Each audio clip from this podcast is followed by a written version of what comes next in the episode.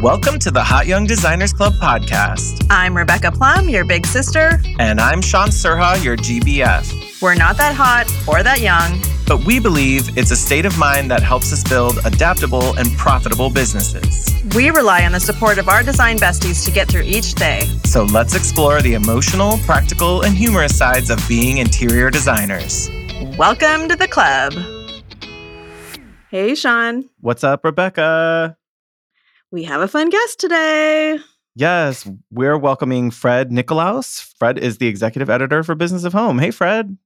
Hey, guys. How's it going? Super good. I feel kind of legit. We have like a true journalist. Yeah. You also described me as fun. It's a dangerous thing to describe your guest as fun before they start talking. I know. You never know if they're going to live up to that. Yeah, like, that's like calling yourself cool. You have to let other people do it. So. Or hot and young. Well, we're all about irony around here. So. Okay, can you tell us a little bit about like what you do? We know you're with Business of Home, but kind of what your background is and. Sure, yeah. So, as you said, I'm the executive editor at Business of Home. My background is also in my 20s when I was actually young. I'm not sure if I was hot. Other people would have to judge that. But in my 20s, I was a musician, and that was what I did with kind of my early, quote-unquote, career. And then I got old, and I was like, okay, I got to do something that actually makes money. And so I was always kind of a freelance writer here and there. And I wrote for like Elle Decor and House Beautiful. I knew about the design world a little bit.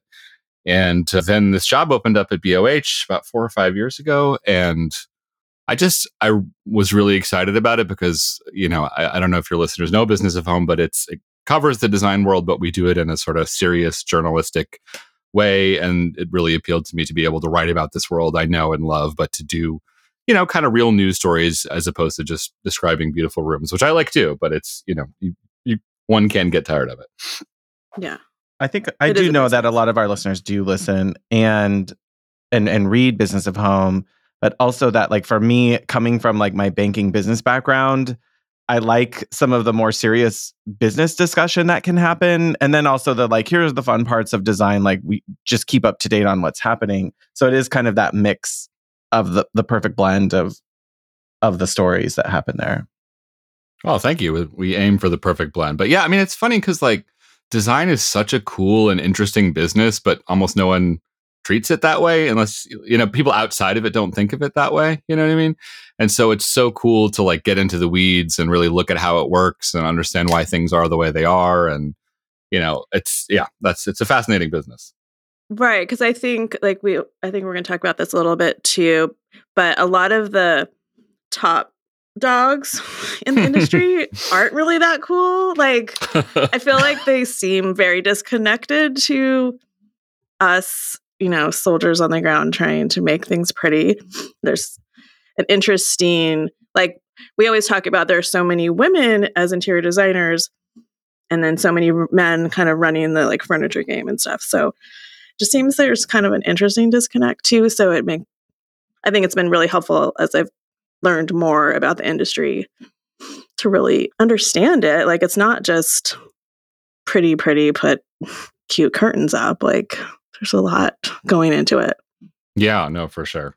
I'm curious about who these top dogs are. I gotta have to tell me after the pod, after the mics are off. I don't know. Are, but yeah. Just like owners of furniture companies was mostly what I'm thinking. Like, oh, okay, gotcha. Yeah. Or rug manufacturers. It's just a very...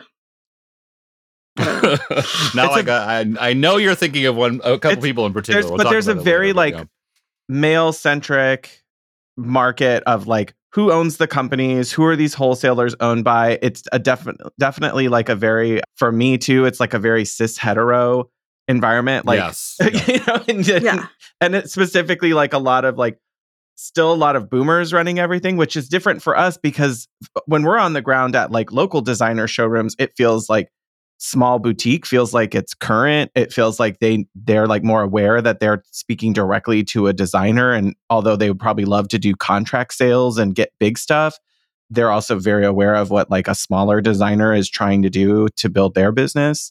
So it's an interesting dynamic. The more that we've learned about it by going to markets and things like that, to see it play out in real time, where they're like, you can see vendors at market who are like, oh, we only want we only want to talk to Williams-Sonoma Group. Like, we really just want to sell to them. We don't really want...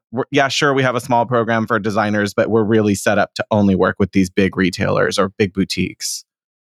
Yeah, well, it's funny you should say that, because I actually think in some ways, like the story, and we're talking about High Point here, like the story of High Point over the past decade has been a move away from that, what you're talking about, this thing of like only working with big retail buyers and moving towards designers. Because if, like 10 years ago, you'd go to High Point, and this is actually before I even started covering it, but just talking to people, you hear these stories about, you know, showrooms would have these signs that say like, no designers, like you're not allowed. Oh, God. And what's happened is just that like, as the retail business is kind of like small little local chains, mom and pop shops have gone out of business or gotten less powerful, and designers have gotten more powerful. A lot of businesses are trying, like a lot of wholesalers are trying to work with designers.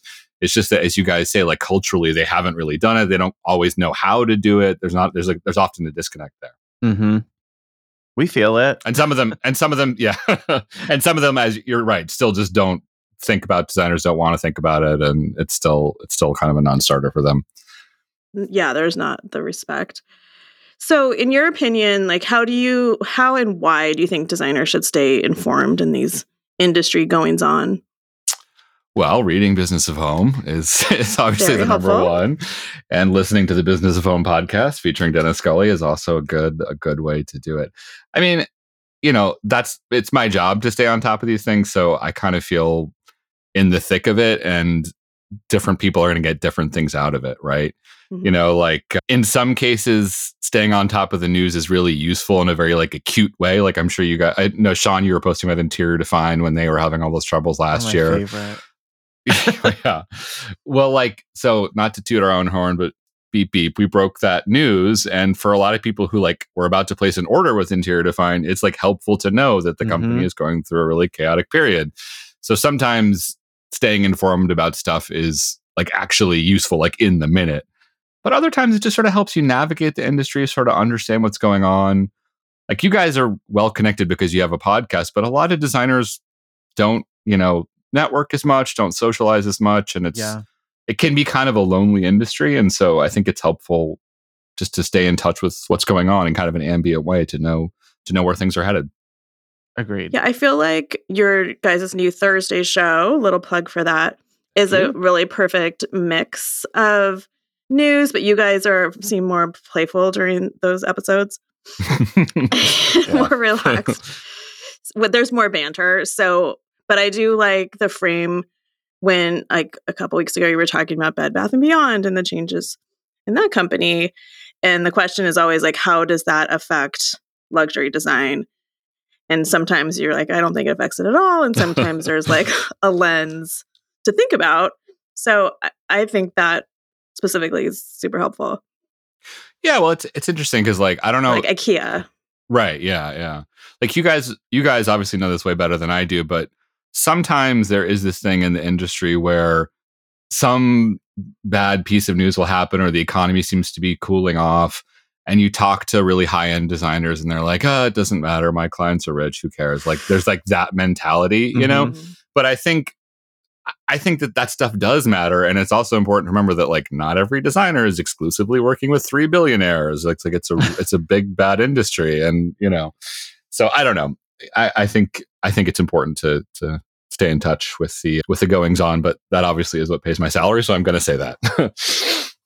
Yeah, I think it makes a difference too. When we're like, to like add credibility with our clients. Like, I wouldn't want to work with a financial advisor who was like, oh yeah, I never read the Wall Street Journal, or I never look at, I don't look at Bloomberg News or something. Like, if they just said, I only go off of my gut, I never look around at what's happening or read the market ticker, I'd be like, oh, this is probably not the right person. Like, they're not really invested in it. They're not going to be able to warn me of anything because they won't know it's coming. So I think in the same way, clients want to know, like, what's the worst that I should expect? What's happened? Is lumber normal again?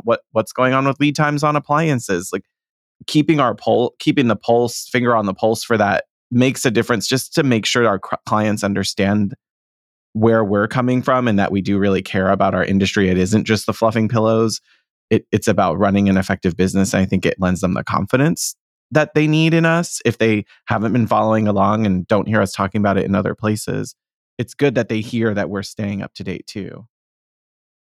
Yeah, I mean, I hope so, and I think like clients, you know, the design industry and the furniture industry, a lot of people don't really think about it until they have to think about it. Mm-hmm. You know, so understanding that there is this thing called the supply chain that was crazy for 3 years. If clients sometimes stumble across a Business of Home article and they're like, oh, so that's what my designer's talking about. So I think, you know, it's the more information that the more people know, I tend to think is ultimately helpful. So we talk a lot about, I guess, innovation and technology, and we always gravitate towards companies that embrace that and make things easy for us. We don't have to fax in orders, and which like I had somebody request a fax within this last year, and I was like, what is that? But so like back to kind of, I guess, these like boomer run companies historically.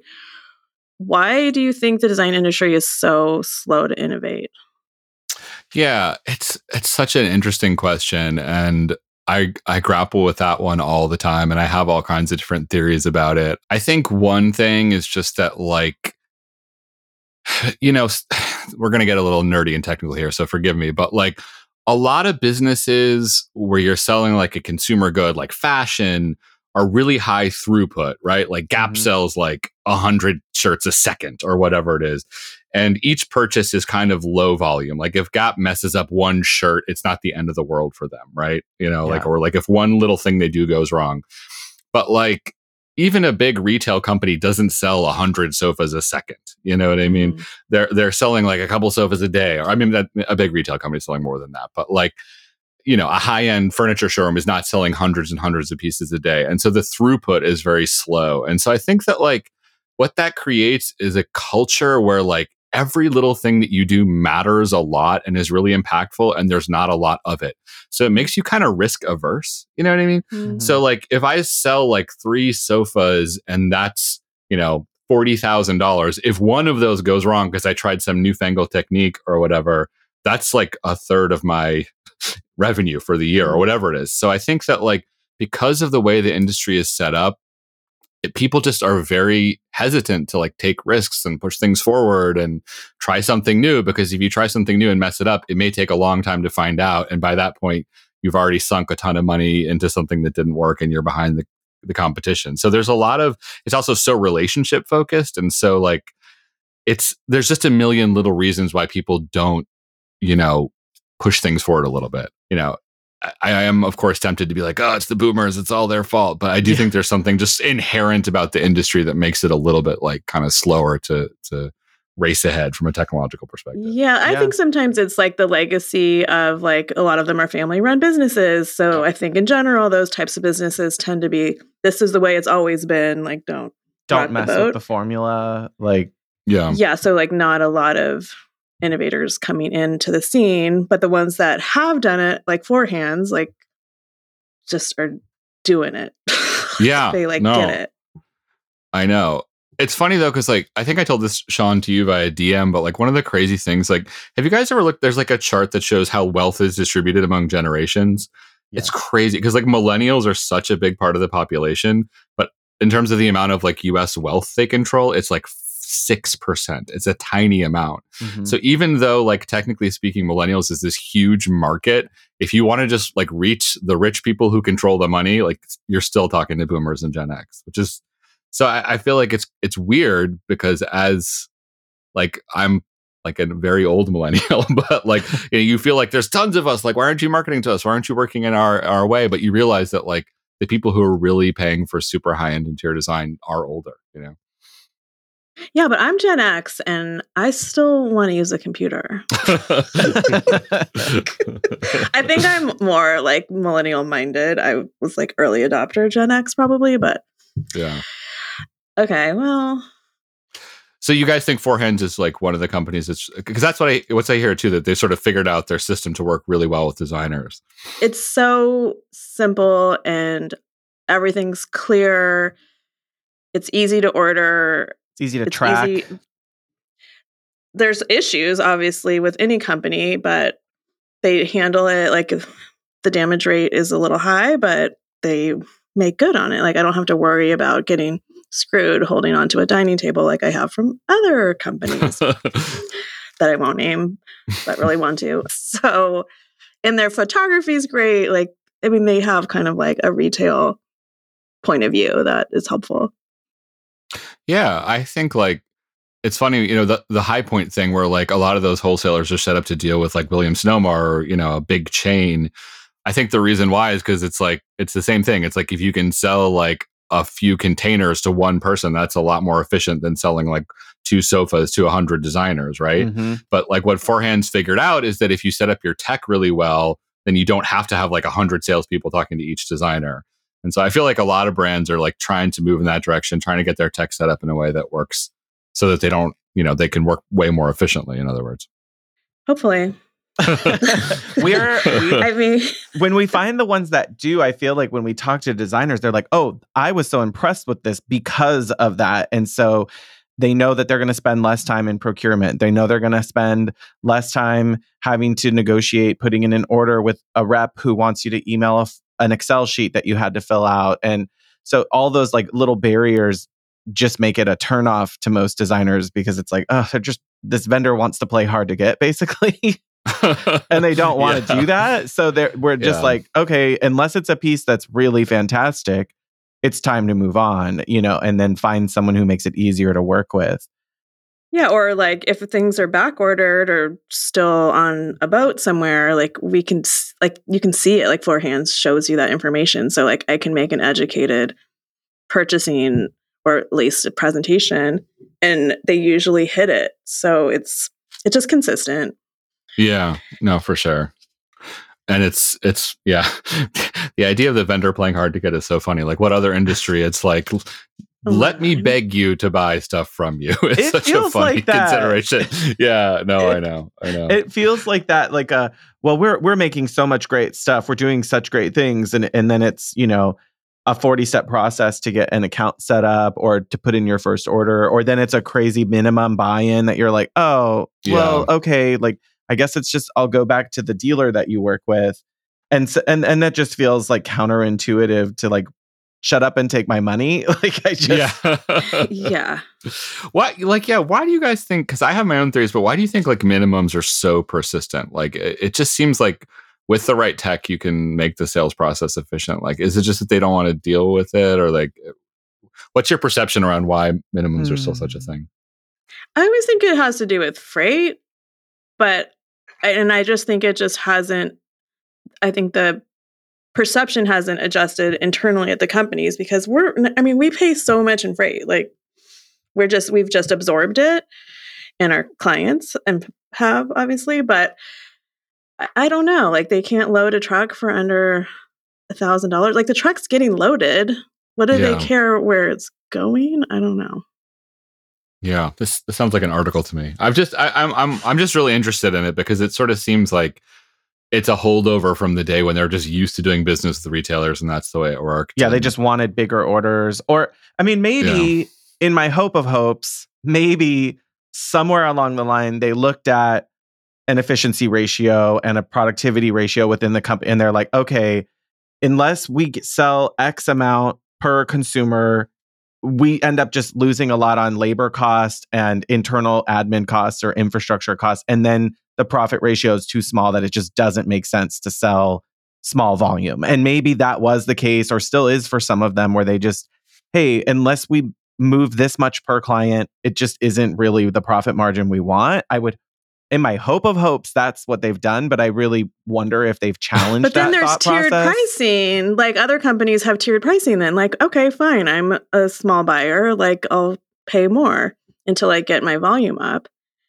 Like again, Four Hands nailed it. It's clear. You know, it's like gamified almost. Like, you know, when you're moving up the little... Once I hit the next tier, then I level up again. Yeah. Yeah. And it incentivizes you to keep buying from them. Yeah. Yeah. The minimum thing is weird. Yeah. I mean, I think, Shaun, they probably have done some version of what you just said. It's probably not quite, not sure they did it with like equations. They probably just kind of vibed it out a little bit. Uh-huh. But like, I think it's also, they have the relationship with the dealer, which is complicated. The dealer might be like, hey, why are you selling to the person who comes into my store and blah, blah, blah. So that can get a little tricky too. But I think things are moving away from that and towards the kind of Four Hands-y approach. Yeah, or I've seen minimums getting lower where they're like, it's $1,000. We just want to know you're serious. If we're going to go through the effort of assigning you a rep who's going to talk with you, whatever, yeah, you got to buy at least a dining table or a sofa. Like, we don't just want you buying 3 side tables and just go buy those on Burke Decor or something. Like, they just don't want that, which I could kind of get. Like, we just need to know that if we're going to invest resources in you, you're at least going to buy something.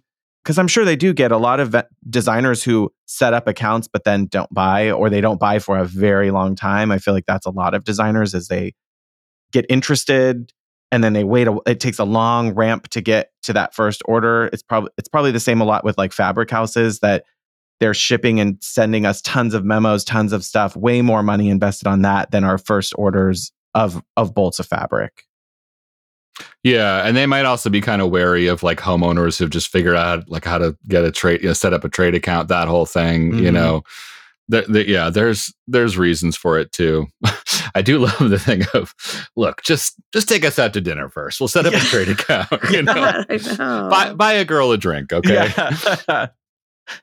Just don't leave us hanging. Like, we just got to know you're a little bit serious, and then we're willing to invest a little bit of time and do the second date, like.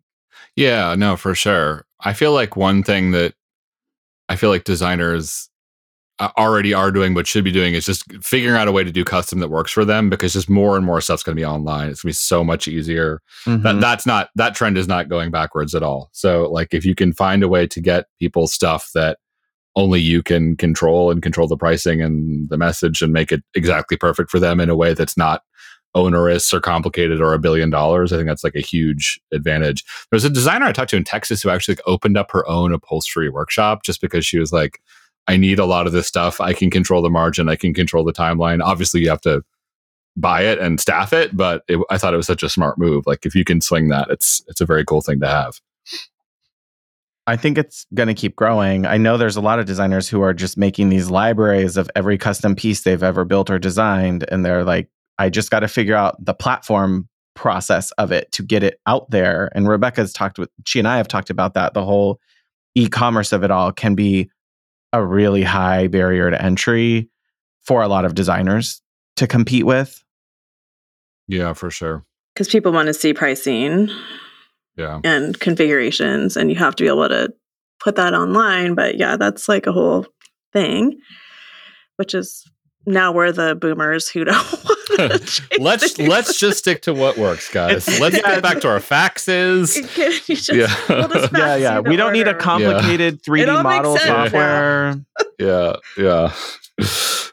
Yeah, so if a software company were listening that was like, we already do this, but we need to make it easier for, you know, a designer to configure, like, that's the stuff that I think we're missing, is the approachable side of a software that could be adaptable to a designer to create all of their own stuff that doesn't require, you know, tens of thousands of dollars. It would be really empowering for, I think, a lot of designers, you know, instead of them having to pursue collections through large vendors, they could think about, this is my own stuff where it's not controlled by someone else. And the idea of a workroom, we've talked about that. Like, should we have... If I could afford to buy a drapery or a window treatment workroom, because a lot of them are older. They've had these businesses a long time. They don't really apprentice a lot of people underneath them.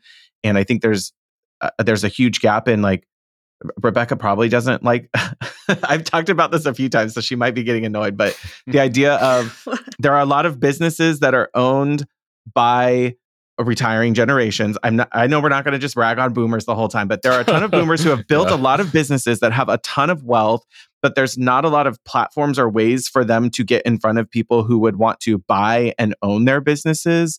And unfortunately, that probably means that a lot of them at some point will just close up shop or trickle it off until they're gone, you know, until they pass. But no one, that wealth will just disappear. That business that already exists, and knowledge with all the clients and all of that. Like, there's no real easy way for those business owners to find someone who's like, hey, I own, you know, an upholstery and a window treatment workroom. I'm 58. I don't want to own this that much longer because I want to retire, but I don't know how to find the people who are interested in owning it, buying it. You know, I'll train them for 5 years and stay on board as like a president, kind of. and then they can keep it. Like, there's no platform for those out there. You just start. What do you do? So, like a succession internship program, kind of. Yeah, you just like what, like post it on a Nextdoor page or on Facebook or something. Like, how do those business owners find someone who wants to help them exit, cash out that retirement strategy, and know that it helps another new business owner? I mean, yeah, that is a really big perennial problem with something like upholstery, right? Because, like, you know, the average 21-year-old doesn't see upholstery making as like a growth industry or a future, even though it certainly could be. It's just, it's like, it's hard for them to find people.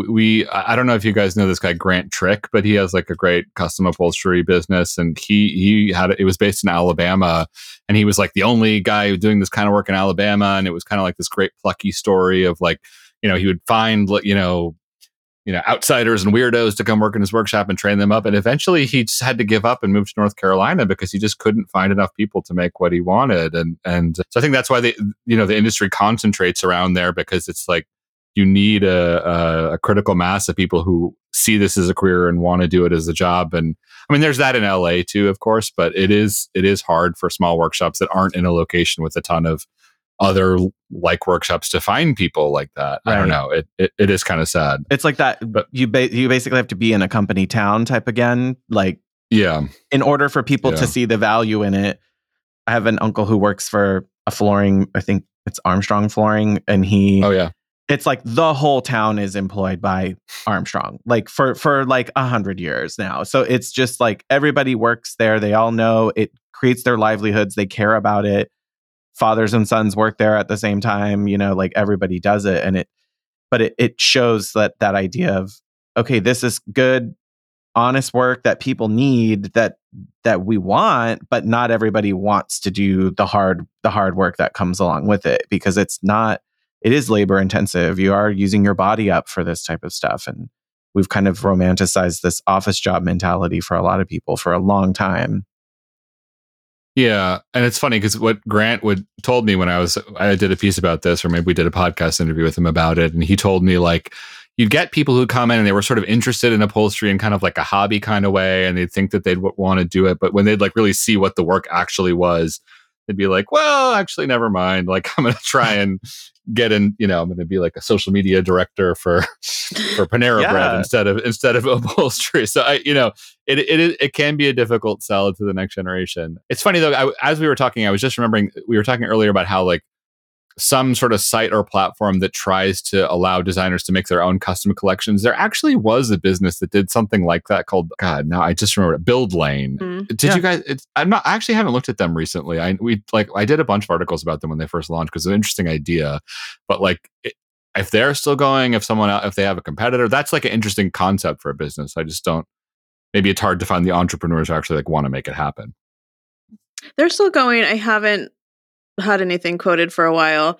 Oh. But yeah, I mean, I think as they were able to get more and more like localized manufacturers, that was going to help the pricing and ease of use. So we should look back.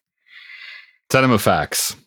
Okay. So they're around there. A lot of their workshops are here in LA. And so I know that they're like, for me, that's great. But I know that I'm sure they're trying to in that tech platform / startup-y phase where it's like they depend on that margin that they can mark up in between on pricing. Yeah, and like for me, like you said, like LA has sort of this hub of still custom upholstery and manufacturing, which a lot of, you know, is beneficial for me because I can walk into an upholsterer, give them my sketch, and they can get started, and I can go back in a couple weeks and I can sit test it and double check it. And a lot of designers don't have that access. So, you know, but Build Lane did add a technical aspect that all those little mom and pop upholsterers don't have, which is placing my order online, getting feedback, getting sketches online, getting approvals documented, you know, because I've walked in on stuff where you're like land dates. Yeah. Oh, wait, you laid the pattern the wrong direction. They're like, oh, and they're like, I wrote it on the purchase order, you know, and they're like, oh, I totally missed that. And you're like, dang. And then there is sort of you want the confidence, which is why a lot of designers end up back at large wholesalers is, oh, this company's not going to leave me hanging because they have the margin to absorb their mistake.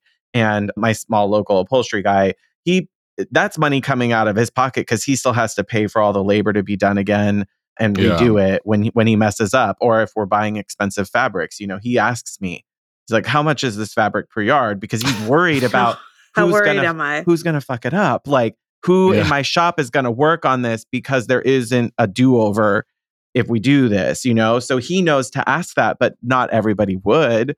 Yeah. So I think that working with a company where you feel like they can stand behind it and they'll still warranty it in some way and they know to ask the questions and document them, that's helpful when it's scary for a designer to do it, or if they're worried they haven't done it before. Yeah, for sure. It's a lot easier to yell at Wayfair and have them send you 3 more sofas than it is to, to yell at your guy. Yeah. Who might not answer the phone because he's busy actually making the sofa. So. He's working in the 100%. Shop all day. I mean, there's a lot of big changes coming. I think something that we wanted to make sure that we asked you about is we mentioned it sort of at the top of changes and shakeups with vendors and what's happening with them. And we don't it's not about naming names, but I think for me, I noticed how I guess it was early last year, Hooker Furniture brought in Sunset West under their umbrella, and recently Global Views and Surya are joining forces. But then there's also companies that we're seeing that are being lost, going out of business. And so it would be interesting to hear your thoughts on what is with the shakeup in all of that, or what are you observing or hearing about that's related to those changes? Yeah, well, I mean, a lot of those are they're different scales. I just wrote a big piece about this company, Jean de Merry, that was a really high end LA showroom that went out of business. Mm-hmm. But that's a very specific, thing. And, what's going on with Surya and Global Views is a very different scale. And, they're playing kind of a different kind of game. But I mean, I think big picture, as everyone on listening to this will know, the past 3 years have been this incredible boom time for the business, because of the pandemic. Every company that makes home stuff was just, inundated with orders. Their revenue shot up like crazy, but that has really cooled off, especially for the retailers who are selling kind of to a slightly lower, demographic. And so I think what we're seeing now is that the tide is kind of washing out a little bit. Mm-hmm. And the people who, didn't have their businesses in order, or were making a lot of revenue during COVID, but their margin was terrible just because it was costing them a lot to make it. So I think we're kind of we're firmly in this, post boom period where people who didn't quite have their money right are getting washed out of business a little bit. And, it's a difficult time. I think the people that emerge from these couple of years will be really, really strong though, because there's a lot of, whenever other business, weaker businesses go out of business, the stronger businesses that buy them up or take over that become stronger. So it's a consolidation period, I think. Mm. Does that all check out with what you guys feel as well? What's your perspective on it? Yeah, I read your Jean de Merry article last night, and that was a kind of a special situation. Yeah, that was, it was more of a specifics about their story, but I did think it was helpful to hear how you explained kind of how you the washing out, how you kind of are working with money that's not really supposed to be spent. Mm-hmm. And then when the orders disappear, all the payments come due and vendors need to get paid. And it's a there's whole no house more of cards play effect. Money. Yeah. I mean, the Jean de Merry thing was sad. Yeah, it's obviously very specific to them. I don't think most multi-lines are doing that, or most businesses are doing that. But it's when you're getting tons of new business, it just papers over a lot of the cracks, right? And I also think COVID itself became kind of a shield for people. There was so much chaos, so much confusion. It was not implausible to say, hey, sorry, your order is a year and a half late because of supply chain. That was very legitimate for a long time. Right. And so I think that there are lots of people who use it as an excuse, and over time that excuse kind of goes away. All the new money coming in goes away, and then you just kind of hit a wall at that point. And just got to hope that not too many people get hurt when that happens. But it becomes really clear. I mean, having in my past life in finance, in wealth management, we would see that happen with businesses where they were oh, they were just riding high on the good times. And the joke was always inside the bank, even, that people can sell like before the bubble, it was like, oh, anybody can sell a home equity line. And then afterwards, when everything burst, they were like, only the people who are actually good at what they do are going to be able to do this now, because not everyone had equity and not everyone was smart enough to be able to help clients with financial decisions. But it was like, when everyone was flush, you could get whatever you want. Anyone was buying whatever they wanted. And then as things tightened up, it's just this endless cycle of expand and contract. I mean, I'm not surprised that bigger companies or even mid-sized companies are looking to join forces or buy each other out, because I know that they're now able to negotiate even better shipping pricing, I'm sure, or freight pricing. It may make them even more nimble to be able to represent, particularly like Hooker Furniture and Sunset West. Hooker Furniture not really having any presence in outdoor. It makes sense to just, instead of start it from scratch and do all the R&D and create a whole new line of furniture yourself, here's a company that's already like positioned to do that, but needs more exposure, and you have more manufacturing capability than they do, or you have more access to it. Like, that made sense to me of like, oh yeah, they're just going to, it's going to build their whole audience now. They can see that many more people, and they can save cost, you know, if you're Sunset West, save cost on not having to have these expensive showrooms all to yourself. And now you've got this sort of bigger brother protection of this really huge company around you. So that's going to open up Sunset West, hopefully, to a lot more. But maybe, you know, for Hooker Furniture, they're hoping, great, now we don't have to worry about the cost of starting up a whole new outdoor furniture line. We've already got it.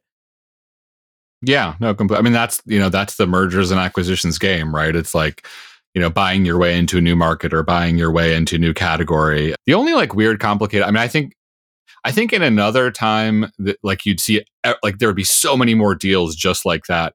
The weird thing is, because of the banking crisis, like the Silicon Valley Bank thing, it's just making banks a little bit more cautious about lending money, because there's just a lot of nervousness in the air. And so I had like a meeting actually with some M&A guys at High. This is very nerdy, by the way. We can talk about gossip if you guys want at some point. But I had a meeting with some mergers and acquisitions guys at Spring Market, and they were talking about how like there are so many people who want to make deals right now, but you, in order to make it happen, you usually have to get a bank to loan you the money to facilitate the actual transaction. And banks are a little sort of tight-fisted right now. So I don't know. We'll see what happens, but it's definitely an interesting time, to be sure. My job is busy.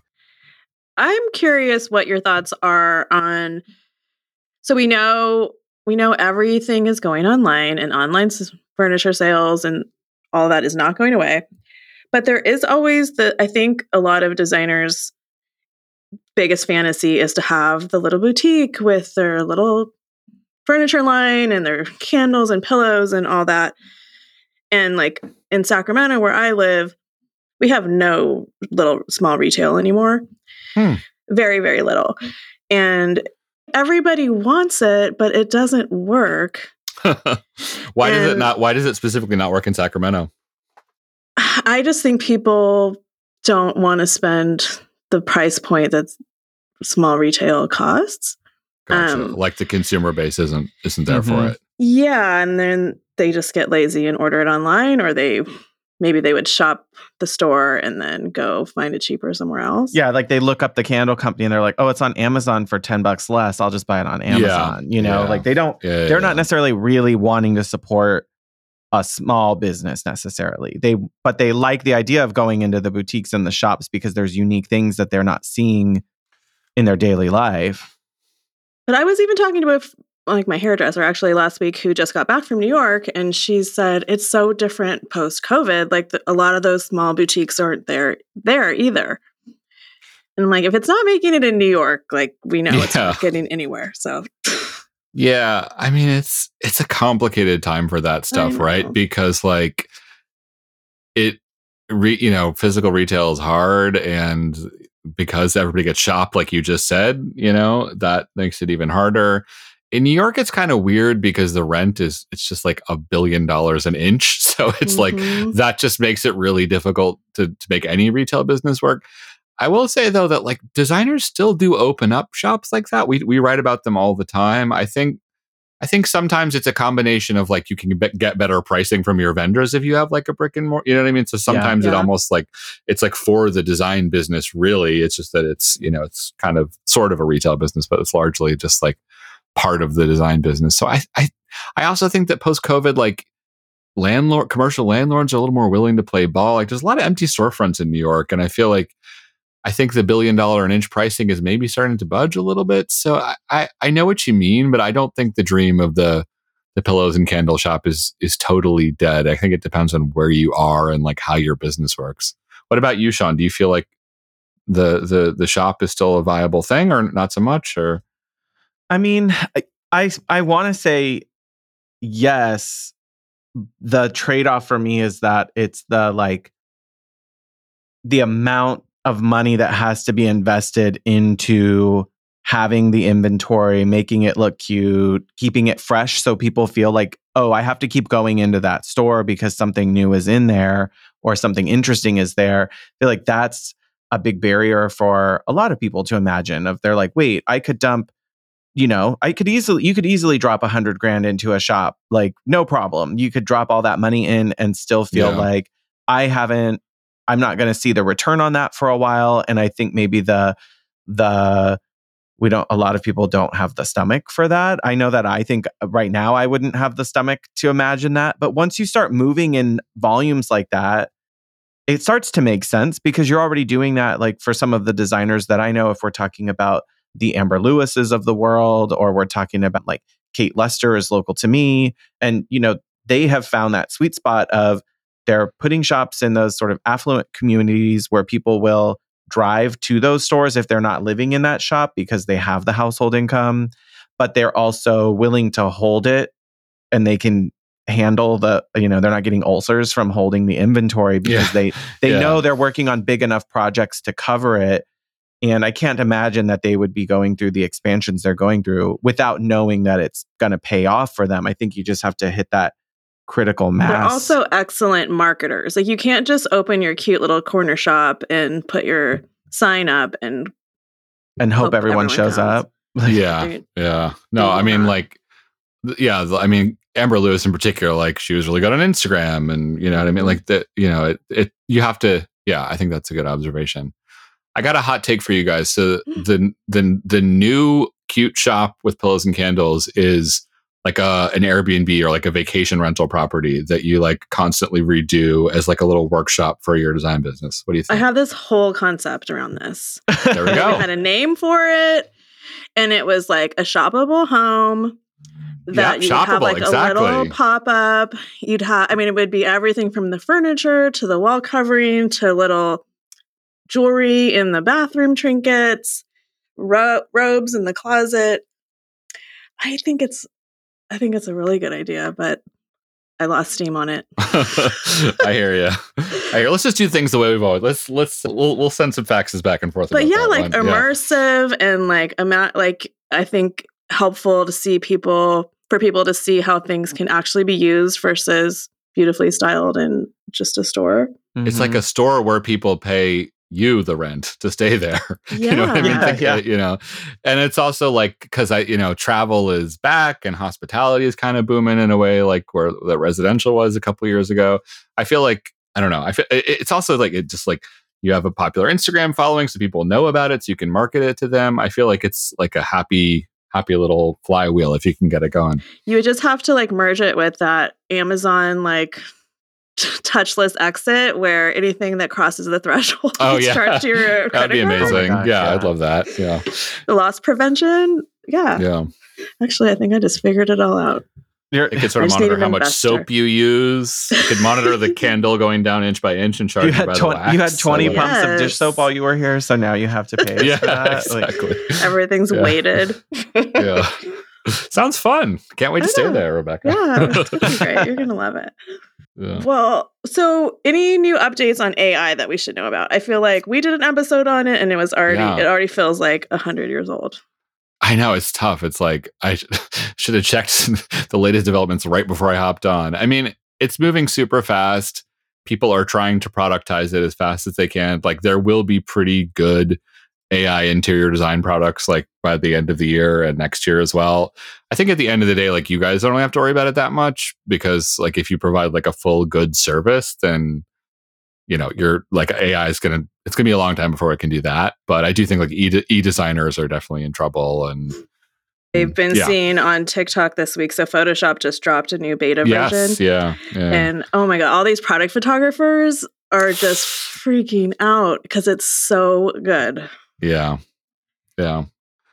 Even just wedding or portrait photographers, like for maybe for like a couple years before someone can come in and undercut the editing side of it or the after. The retouching game's over. Like there's no more. Yeah, like you're not going to be able to charge crazy amounts once the consumer has figured out that they're like, well, just give me your raw images. I'll do it myself now.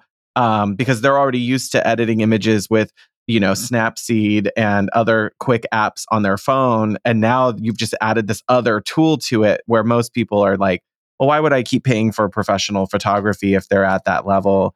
But I mean, my hope would be... the photographer might still have a role, but it's just going to be very limited. Yeah, or the upcharge on editing is going to start to feel like most people are going to say, hold on, I'm not going to pay you, you know, this amount to edit my images when... you know, it's a click of the button. It's a couple clicks. Yeah. Or the presets are so easy. We know you're not spending a lot of time and energy on that anymore. But like the new Photoshop stuff is like, I saw this one guy who had this, he was a wedding photographer and it was a church wedding with like this huge stained glass, gigantic, multi-faceted window behind the couple. But there was a big screen like cutting half of the window. And so he showed his retouch that he had done and, you know, spent hours and probably days on. And then he did a quick, like, select, generate. Yeah. And he showed it in real time, and it was better than his, and it took, like, seconds. Yeah. I'm just one, and an idea around this that I sometimes think about is the idea that, like, you know, were people saying this when smartphones got really good cameras? Like, oh, photographers are over because look at what good photos you can take with your phone. Like, on some level, will like what an AI edited photo look like just become sort of commoditized, and our eyes will get so used to it and be like whatever that it'll require like a human to come up with some new look or some new weird twist that we all gravitate towards. Mm-hmm. I don't know. That's my hope for humanity, but I'm not sure. I feel totally convinced. I mean, it's already kind of started like in photography, like film editor or film photographer are becoming a new thing because it's old. Yeah, well, it's so like there's craft to it. It's like you can make something look really good, but it just becomes like a generic look because everyone can do it, so it becomes just the thing that you see all day. And so to stand out, you have to have the human to come up with some new twist, whether it's using film or editing in some crazy way. I mean, look, I really don't know, but this is just sort of my like slightly optimistic take on. Maybe not all creative people will be out of a job in 3 years. I don't know. They won't. I mean, we're creative. So, and I think also there hopefully will be more of a backlash for the handcraftedness. So, like, people who do hand renderings or hand drawings, you can see that work. Like, I don't know that AI can do that. I mean, they can knock it off. But it can, no, I know. But I think like at the end of the day, like I think, you know, you guys, I'm not telling you anything you don't know, but the rendering like helps sell your work. But like what the job is just making it easy for the homeowner, making it a pleasurable experience and make it actually come to life. And like, you know, the pretty picture is only a very, very, very tiny part of it. So I wouldn't worry too much if you're like a good full service designer. Yeah. I saw a meme the other day that said AI will never take over a designer's job because that would mean the client would know what they wanted.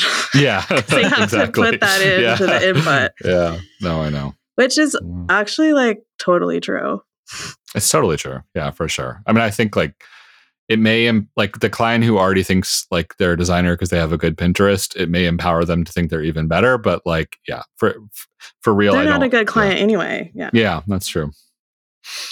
Well, then once we let them start getting started on their projects, then they'll realize it's so much worse than expected if you don't know what you're getting into. Or I've had some of those enthusiast clients do virtual consults with me and they were like, oh my God, I totally messed this up. I just had someone this week who was like, this is the third tub we've bought for the house. And I was like, okay, well, I hate to tell you, but this tub also isn't going to work for your install method. Like a quick call with a plumbing rep would have helped you avoid this problem, but you were just like, I can figure this out. And, you know, they couldn't, and it kept going wrong. Yeah. And their contractor has taken out three tubs now after halfway installing them, and they're like, they're just going at it again. And I'm like, we are spinning our wheels. You could have brought me in after the first long run, but that's fine. I'll pay the consult fee and just point you at the direction. Yeah. But it's not as easy as it looks. And there is so much expertise that goes into it. Sometimes you don't know until you do it. And I think that happens with also us as designers. You're like, it can't be that hard. And then you realize, oh, never mind. It is that hard. I think my upholstery shop just made it seem so easy, or, my cabinet guy just makes it sound like it's not that hard to do all this work. But I've figured out now that it really is. 100%. Mistakes in this world are so expensive, and that's I keep cycling back to that point, but that makes it like, are you really going to take a risk on an $80,000 thing? You know what I mean? Like, that's it's a tough ask. Yes. Yes, I am. Not going to. Well, I am really. I think everyone, if you haven't been listening to Business of Home, start with the Thursday show. Thank you. That's nice to hear. Because if you just want, even like we were talking about in the beginning, like it gives you that little like cocktail party tidbit, like that's relevant to our business and our clients. But I don't know. I think it's also like educating people. All people need to kind of know what's going on because we all have homes. Literally all people should listen to it is what I think my takeaway is. But yes, it helps them know why we're expensive and why our products are expensive, like all of it. Yeah, for sure. Thank you guys so much for having me. I love the show. I love how like real you guys are. There's a lot of design podcasts out there. Now I feel like I'm not going to name names, but there's a tendency in this industry just to like pretend that everything's great and it's a luxury experience and nothing ever goes wrong or whatever. And I really appreciate how real and honest and open you guys are. And I think it's that's why it's a great listen.